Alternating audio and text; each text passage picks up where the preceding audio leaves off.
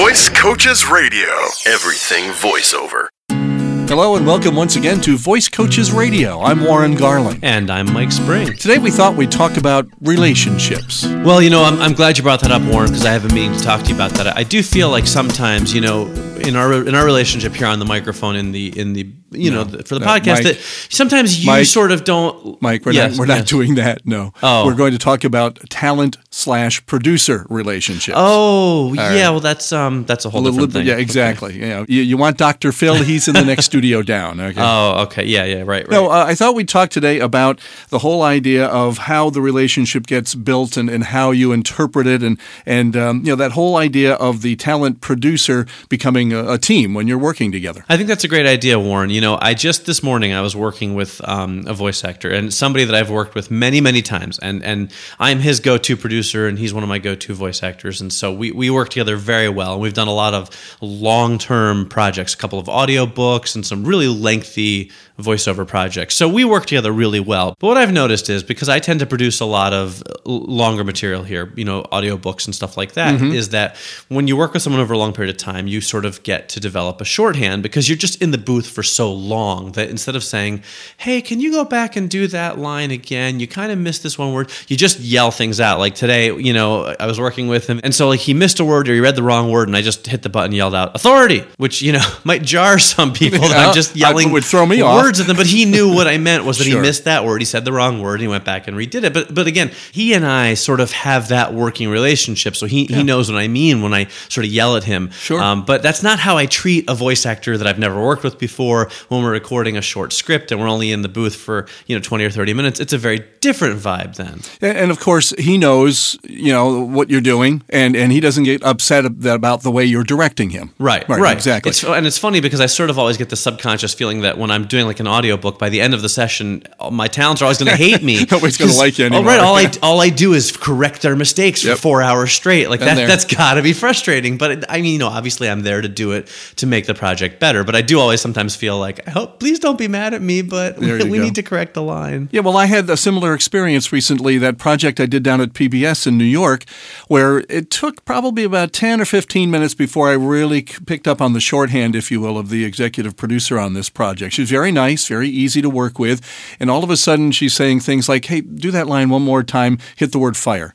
And what she obviously meant was to emphasize that word when I did the line again. So again, you'll pick up on the shorthand, and you know you might run into somebody like Mike or, or me. We kind of get a little vociferous. Can I use that word? Sure, why you not? know, and and uh, but the the idea is you're moving the project along, and as long as you feel comfortable with the talent, and the talent feels comfortable with you, the relationship can build that way, and you can get things done a lot faster. Yeah, I mean, I think that's really kind of the point of, of what we're talking about today is that every producer works differently. And, you know, the best thing that you can do is just be ready to adapt to different styles of producing. You know, some producers are very positive and very funny and they, they have a lot of fun with it and there's a nice relaxed feel to it. And some producers are, are, you know, very short and to the point and direct. It doesn't mean that because somebody is just sort of giving you some straightforward direction and not really chatting with you a lot, that doesn't mean you're doing a bad job or that they're not enjoying you or your performance. It's just different styles of you know of producing. Like i said i always feel like you know when i'm yelling at people I yell out words you know it's like i'm not being mean. I just I, you know it's just the easiest way to get something across. So just kind of go with the flow you know adapt to a producer's style as best you can. And and i think warren your experience will be similar for a lot of people. Hmm. Usually within 10 or 15 minutes you've got a good idea of what a producer wants from you and you, you can really sort of just you know work within their style. Absolutely. And keep in mind that your, your bottom line, or at least, uh, you know, this is what I think every time I'm in the booth. My goal is not only to do a great job for them right then and there, but to impress them enough to be invited back.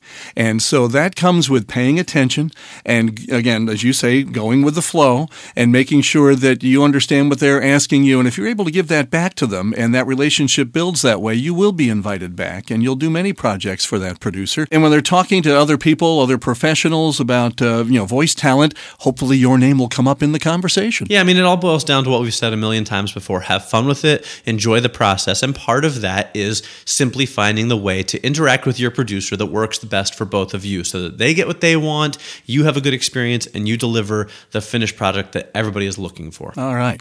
So if you're looking to get further educated about voice acting, Voice Coaches has the answer. Of course we do. It's our Getting Paid to Talk adult education class that we offer at universities, colleges, schools, and recreation programs across the U.S. and Canada. It's an eye opening look at what voice acting really is and really isn't these days, and we could be in your neighborhood to talk to you soon. That's right. The week of June 4th. Look for us in Washington, D.C., Philadelphia, Pennsylvania, Roxboro, North Carolina, and good old Providence, Rhode Island. Also in Casa Grande, Arizona, I think that's how they say it out there, uh, Falmouth, Bath, and Gray, Maine, Kingston, Massachusetts, and Kitchener, Ontario, Canada. You can learn more about the dates and times of these classes near you by calling us at 866 887 2834. Or you can email us at podcast at voicecoaches.com, which of course is also the address you can use for questions, comments, or if you have some topic suggestions for our podcast, please send them along. Yes, I am uh, going to go next door and see if Dr. Phil has a moment. Yeah, I think we need to talk a little bit maybe about about our working relationship on the podcast. Okay, You know, sounds there's good. A couple things we could bring up. So we'll be back next week, even better friends. There you go. Join us then. Visit voicecoaches.com for more voiceover news and information. So, in the spirit of that article, today's podcast I'll be uh, doing as Alf. As Alf? Yeah. Okay. Ha! I kill me. That's good. Thanks. but but what I notice is I've I yeah But, but, but that, right that- exactly. Like, yeah, sugar, we're gonna hit the town. Okay. I don't know how I can work that into the bloopers, but there's got to be some clip from that that'll be funny. I hope not. Well, you don't think me going, yeah, sugar, it's gonna make people laugh? Makes me cringe. Well, that's good too. My mission is accomplished then. and they're looking for, for voice folks. Voice folks. I came up with my new name for people. We're going to put Warren Garling Voice Folk. that would look good on a business card. Warren Garling, voice, Voice folk. folk. Uh,